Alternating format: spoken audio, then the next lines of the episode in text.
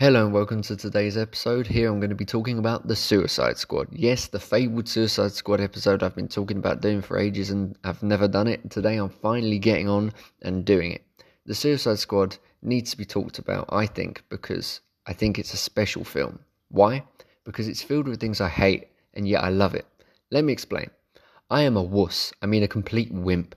I have a massive phobia of rats, I hate gore, I hate feet, all things the Suicide Squad has in droves. In this way, it reminds me of the Tarantino film. Again, let me explain.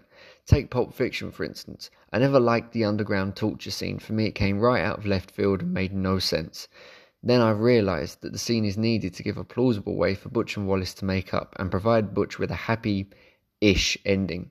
Also, seeing Ving Rhames blast a rapist is very satisfying.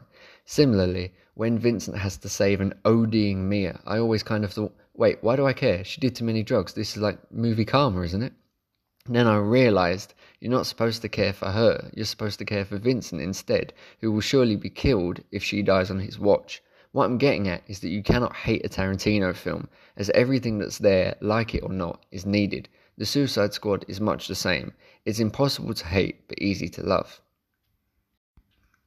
I hate rats, like phobia level hate rats which is a lot of the reason why I didn't see this film till it had already been out for a few weeks. In fact, it was only my phone blowing up with rave reviews and spoilers that made me. However, James Gunn made me cry for the rat lady. That's incredible.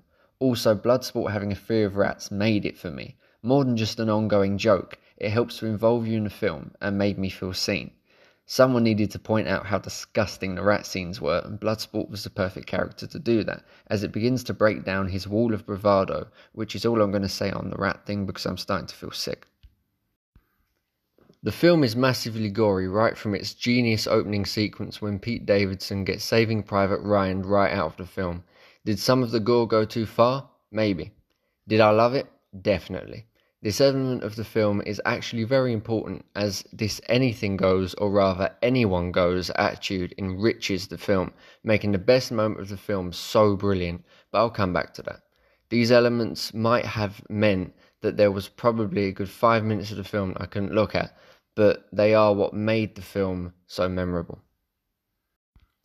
Perhaps one day it will be possible to talk about the Suicide Squad without mentioning its problematic predecessor, but that day has not yet come. Gunn didn't necessarily need to make a great film. I think people would have just taken a better film, but he did while following a very similar formula. After watching it, I found myself asking, what is The Suicide Squad? Is it a sequel, a reboot, a remake? It can't be a remake because the characters seem to be aware of the events of the first film, although they don't mention them. And reboots normally don't reference what came before at all. So it must be some kind of weird soft reboot sequel mongrel. In fact, there are so many genres within it. It's a comedy, action, superhero, war movie, at times horror, sci fi, and it glides effortlessly between these notes as well. So let's look at how this weird, scruffy film came to be so much better than its more normal predecessor. The cast is much the same, with Margot Robbie, Joel Kinnaman, and Viola Davis all returning, as well as Jai Courtney's Boomer, albeit briefly. Even Idris Elba's Bloodsport is an obvious stand in for Will Smith's Deadshot. They both have issues with their daughters, both are the most normal members of their teams, and both shoot really good. Although surprisingly, Elba is way better. Finally, a big Hollywood movie has got the best out of this man, allowing him to use his dry British wit to maximum effect. Side note, thank you James Gunn for keeping his character British. Bloodsport responding to people with a simple, oh for fuck's sake, is so British and just what I didn't know I needed. In fact, all of the returning cast were given more to do, except for obviously Boomer, but we don't talk about that. Flag was a relatable and emotional presence, while Robbie, who was a bright spot in all of her previous DC movie turns, in her best performance in this role yet, and Viola Davis gets some dialogue finally that is somewhat worthy of her.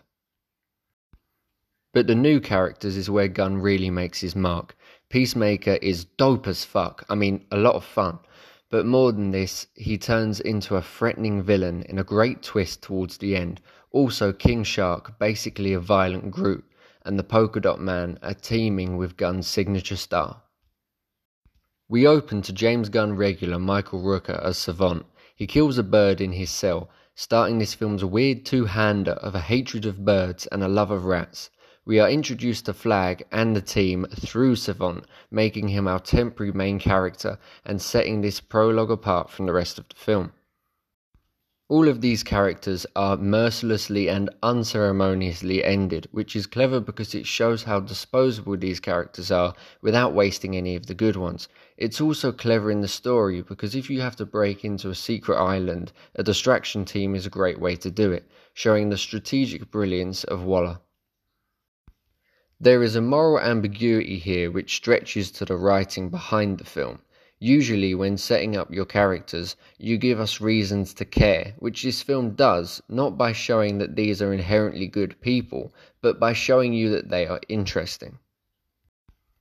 Take the camp scene, where we see Peacemaker and Bloodsport violently and hilariously go through a whole camp of fighters trying to one up each other's kills as if they're playing a video game, only for it to be revealed in a hilariously dark twist that these were the good guys and didn't deserve to die.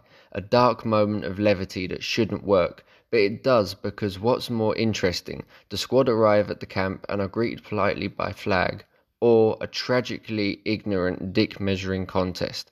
While somehow funny, in the moment, this scene also serves to set up the later rivalry between the two men.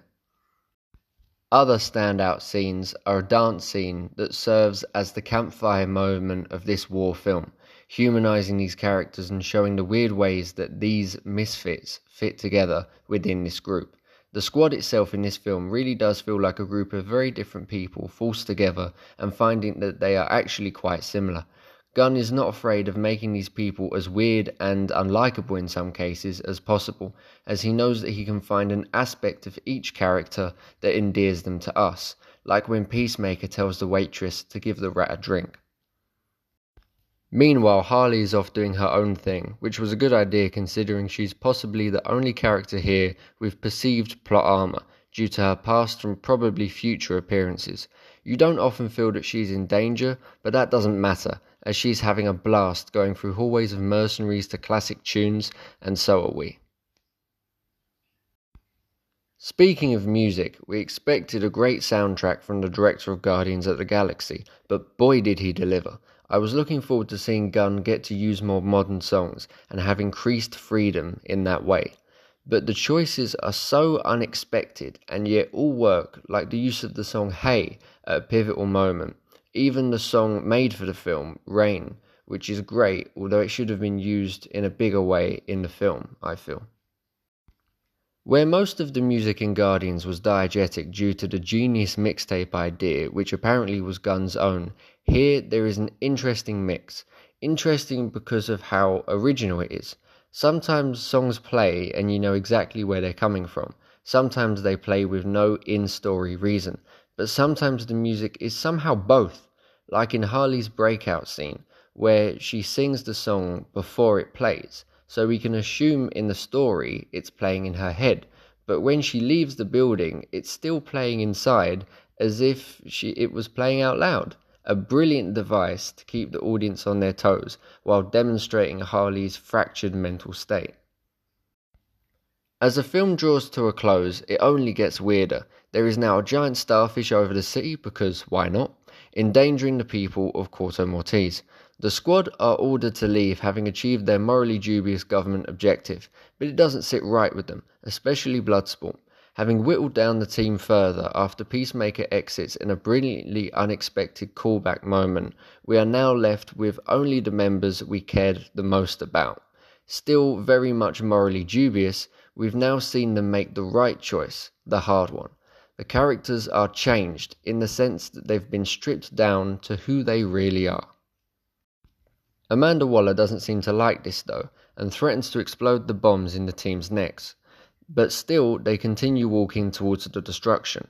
As Waller's finger hovers over Bloodsport's picture, you genuinely feel like they could be killed, due to the irreverent tone set up earlier and the feeling that any of these characters can go at any time, it really does feel like there's no way out for them. but their new attitude has also changed the low level CIA people in the control room, and one of them bops Waller on the head in what for me is the film's best moment, showing how superhero films can still be surprising and interesting in 2021 if filmmakers are willing to take risks. Gunn's genius script even manages to tie the whole film together in a single line delivered by a cameoing Taika Waititi as the rat catcher's dad. He says, Rats are the most despised creatures in the world. If they can have a purpose, so can we all. That is the Suicide Squad. They are the rats that have found purpose. Not the purpose the government gave them, but the one they chose for themselves. Then the film literally makes the rats the heroes in a scene I could barely look at. The misfits, the outcasts, some days they can be heroes too. A weirdly poignant message in 2021's weirdest blockbuster. James Gunn did a terrific job with this film and seems to have many DC projects lined up, but I hope he doesn't make another Suicide Squad.